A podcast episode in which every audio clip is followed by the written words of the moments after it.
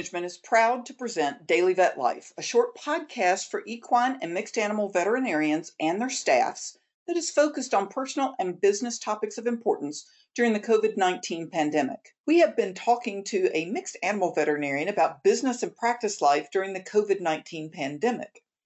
Today's episode discusses stresses faced by mixed animal practices during COVID 19. Our guest is Dr. Morgan Kennedy, co-owner of Lander Valley Animal Hospital in Wyoming and a graduate of Colorado State University. Daily Vet Life is brought to you by Covetrus, a global animal health company dedicated to empowering veterinary practices. We combine products, services, and technology into a single platform that connects our customers to the solutions and insights they need to grow. Welcome, Dr. Kennedy. Hi, Kim. Thank you for having me back. Well, could you please tell us a little bit about what it's like and the stressors that you and your staff are facing during this time?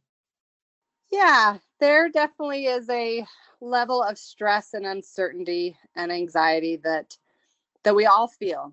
Um, it can come in waves, and then there can be moments that it it feels like this is the new normal way that life will be at work and and in our personal lives. But we we know that that's not the case.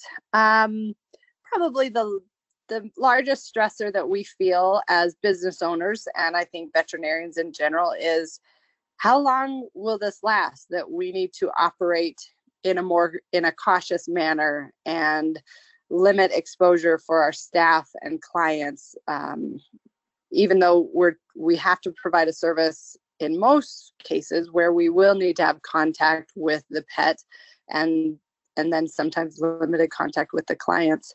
So just not knowing how long it will last is probably the most stressful thing and and how we've dealt with that as best we can as we kind of take life in two week increments. Um, right now we're we're finishing up the first two weeks of all the changes that have happened in our local community and with our veterinary hospital because it's been just about two weeks ago that the first positive COVID-19 um, case was found in our small town. Uh, we know that this won't be over at the end of this week and that there will still be many more weeks of uh, changes. And so we try to take it in two week increments of saying, this is what we're going to do for staffing of the veterinarians and the support staff for the next two weeks, as well as changes that have happened in our staff. Um, some of our staff have felt uncomfortable continuing to work because of maybe uh, having health issues that could make them more at risk. And we have made it very clear that if anybody has concerns working, that they should not be. We don't want them to come to work and be worried about their own health, uh, even above and beyond the precautions that we're taking. So, other stressors are just that we have a responsibility to take care of our staff.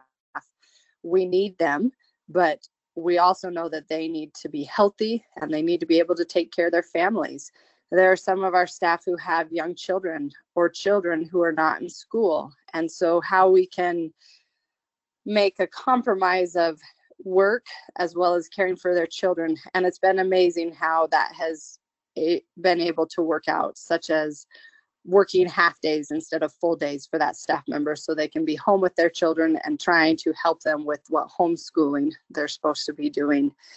We also worry about the clientele and does the public and the clientele understand how this can be transmitted and not to take it lightly and that there can be compounding effects um, by making poor choices of not social distancing or not having hand washing or um, good good hygiene and how easily that can spread to people who would be more susceptible to it. And we live in a small community and we want to keep our community as healthy as possible. So we always want to be doing the right thing and making sure that what services we're still providing are not giving a sense of asking clients to come to the veterinary clinic although they're staying in their cars but that they're coming out in public isn't necessary for them to be coming with their pets or is this something that can wait for another two weeks or maybe a couple months so we try to make sure that what services we're providing are necessary services for clients to be bringing their animals. We, of course, try to utilize other ways such as telemedicine. So that means phone calls, pictures, through emails to give our veterinary advice on is this something that needs to be seen or is this something that can be cared for at home? So the stress of just making sure we're limiting exposure at all times. Well, those are some very good uh, tips, and I'm sure that veterinary practices across the country and maybe even around the world have been facing up to this. So, we want to thank you for listening to EquiManagement's Daily Vet Life podcast, brought to you by Covetrus. Join us every weekday for a new episode. Thank you for joining us for this episode of Daily Vet Life, and thank you to our sponsor, Covetrus. Please rate, review, and subscribe to the Daily Vet Life on iTunes, SoundCloud, or Stitcher. Follow EquiManagement on Facebook or send us an email at kbrown at aimmedia.com. Daily Vet Life is a production of the Equine Podcast Network, an entity of the Equine Network.